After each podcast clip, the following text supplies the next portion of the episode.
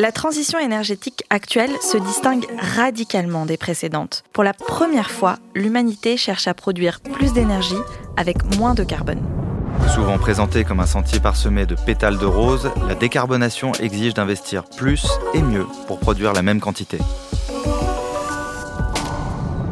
Les investisseurs peinent encore à appréhender l'effort financier que représente cette transition énergétique inédite. Le choc énergétique causé par la guerre en Ukraine fera-t-il passer au second plan les ambitions climatiques ? La guerre en Ukraine est-elle un frein ou un moteur pour la transition énergétique ?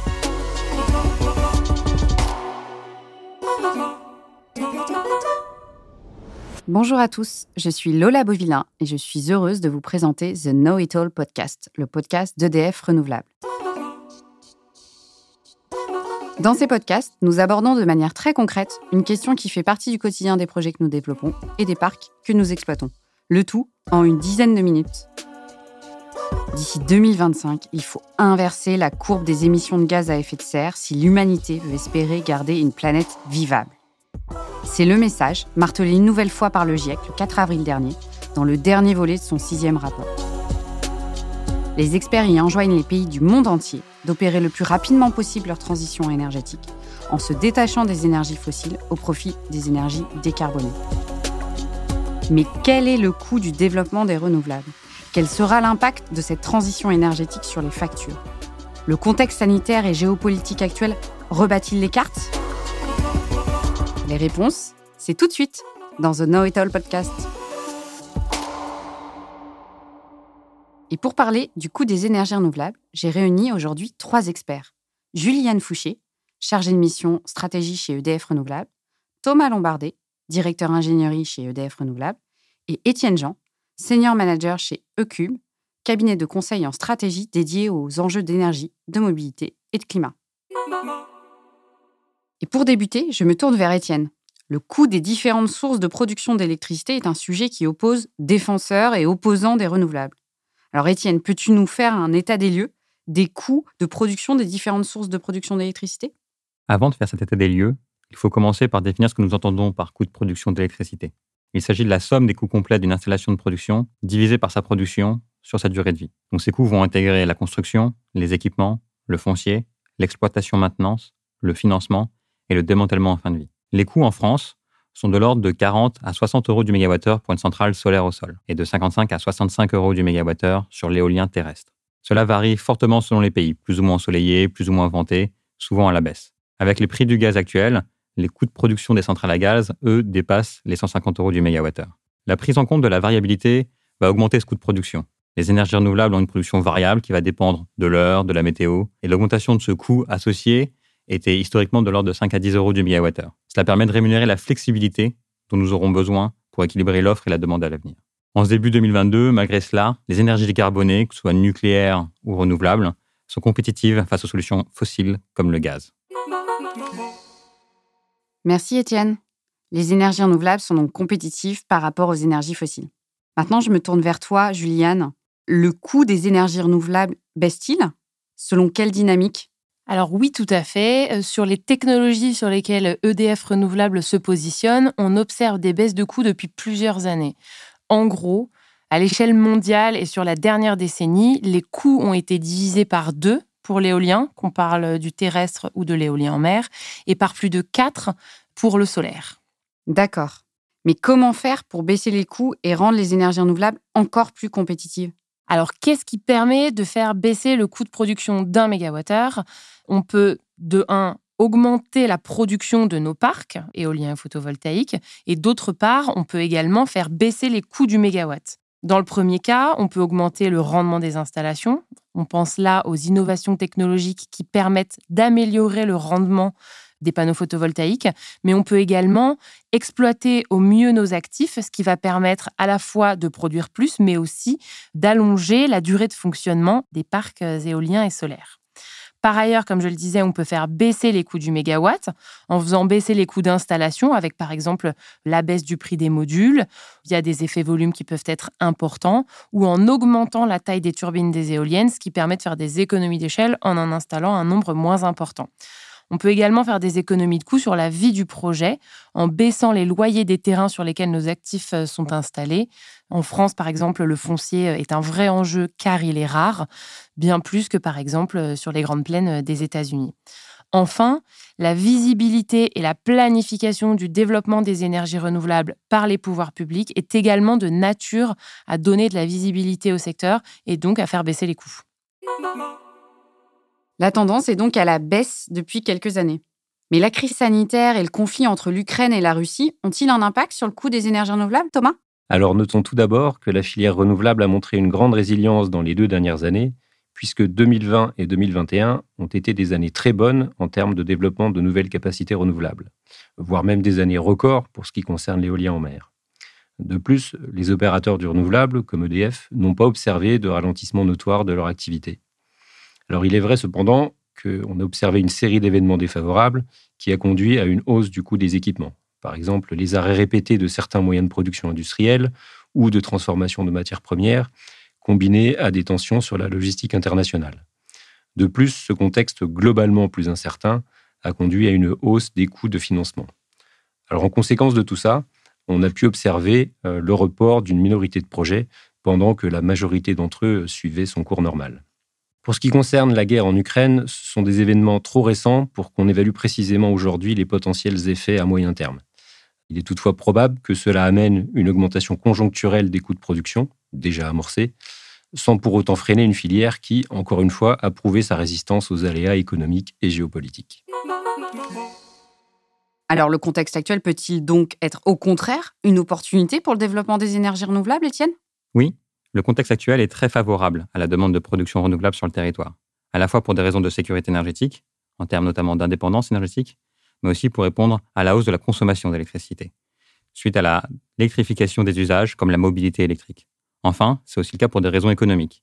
Le prix des marchés actuels, de 150 à 250 euros par mégawattheure selon les années de livraison, sont largement supérieurs aux coûts de production renouvelable, y compris en prenant en compte la variabilité de la production. Le renouvelable est donc une solution pour réduire le coût de l'énergie actuellement. Ce contexte n'est pas que français, mais il est valable plus largement en Europe. La coalition en Allemagne vise désormais à atteindre 80% du bouquet électrique avec du renouvelable d'ici 2030. Merci Étienne et Thomas de nous avoir éclairés sur cette question. Autre sujet important, on dit souvent que les énergies renouvelables sont subventionnées. Mais est-il possible de développer des énergies renouvelables en France sans subvention, Juliane ? Oui, bien sûr. Les ENR ont en effet été subventionnés par le passé en France. Cela a permis leur développement et leur passage en phase industrielle. Actuellement, l'essentiel des projets repose sur des mécanismes de complément de rémunération qui assurent une rémunération fixe pour le producteur. En gros, si les prix de vente d'électricité sur le marché sont trop bas, l'État complète, mais à l'inverse, si les prix de revente sur le marché de l'électricité sont supérieurs à celui du contrat signé avec l'État, le producteur reverse le surplus à l'État. Aujourd'hui, comme les prix de marché ont fortement augmenté et sont donc supérieurs souvent à ces tarifs fixés, les surplus reversés à l'État sont importants et pourraient représenter plusieurs milliards d'euros. On n'est donc plus dans un monde de subventions à des tarifs élevés, loin de là. À l'échelle mondiale, si on élargit la vision, on voit qu'il y a de plus en plus de projets qui sortent aujourd'hui sans plus aucune subvention et qui vendent directement l'électricité produite sur les marchés. Notamment avec la montée en puissance progressive des corporate PPA, ces contrats d'achat d'électricité signés directement avec le consommateur final, souvent des entreprises privées. C'est le cas en Espagne, c'est le cas en Allemagne avec les projets offshore, ça peut être le cas aux Pays-Bas et ça pourrait également demain être le cas en France.